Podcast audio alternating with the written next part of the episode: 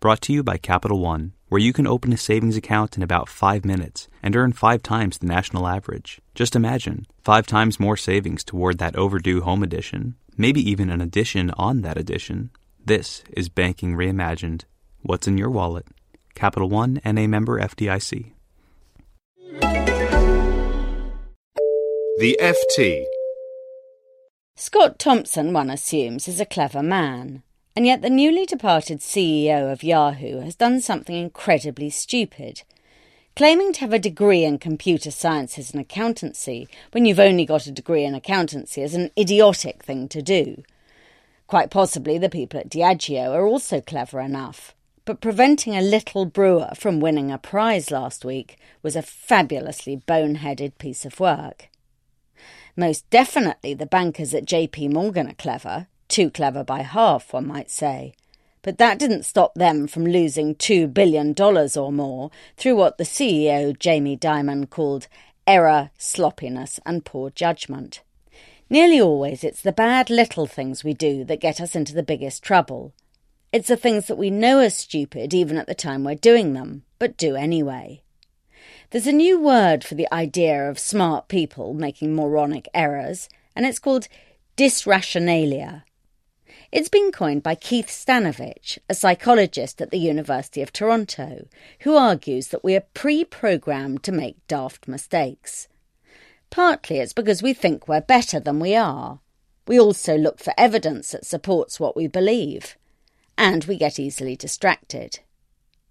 To understand how deep this human stupidity goes, I need look no further than myself.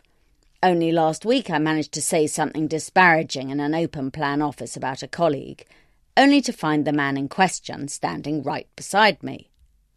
My gaffe was relatively unserious because it was delightfully low tech. I wasn't linked to a microphone or connected in any way, so only three people were involved. Thanks to mass connectivity, most small gaffes are no longer small, they're ginormous. The internet made it much easier to detect the Yahoo CV cock-up and then for the world to make a great stink about it. Email, as well as texting, is still the fastest way to get into huge trouble over not very much. Never mind the fact that we all know perfectly well that we must never write anything in a work email that we would not be happy for the world to see. The penny still isn't dropping. The people at Goldman Sachs are as clever as they come and the corporate bellowing of ethical messaging there couldn't be louder. But that didn't stop the former trader Fabrice Tourre from boasting in an email about the pure intellectual masturbation of a product that he had created and how the market was too stupid to price it. More recently, the bank was on the defensive again, hunting through its emails to find the culprits who had apparently been calling clients muppets.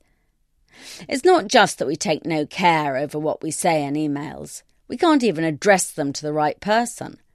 Ten years after the invention of electronic messages, we still haven't learnt to get the correct name in the address field. Last week, Eastern Michigan University managed by mistake to sack the entire student body, sending everyone a message that was aimed at just a few. It told them that their academic performance was not up to scratch and they were being kicked out.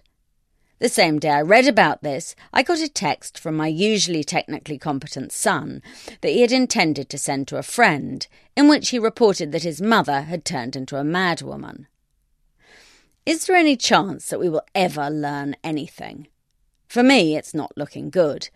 Last week, I took a solemn vow that I would never say anything about a third party unless I was locked in a soundproof cell but I've made a similar vow a hundred times in the past and broken it equally often.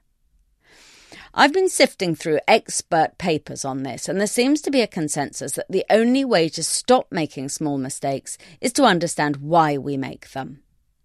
I understand why I say bad things about people, to amuse the person I'm talking to, and because I like saying what I think. I can also see why people falsify CVs, to make themselves look better I suppose people fiddle prizes for the same reason. And above all, I can understand why we are sloppy and careless, because it's a lot less effort than being careful.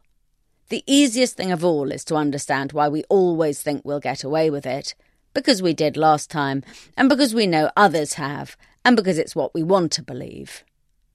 I've understood all this for a long time, but I also understand that understanding it isn't going to make a shred of difference. Any company that thinks it can reprogram our dysrationalia with a few rules and ethics courses is not making a small mistake, it's making a huge one. For more downloads, go to ft.com forward slash podcasts.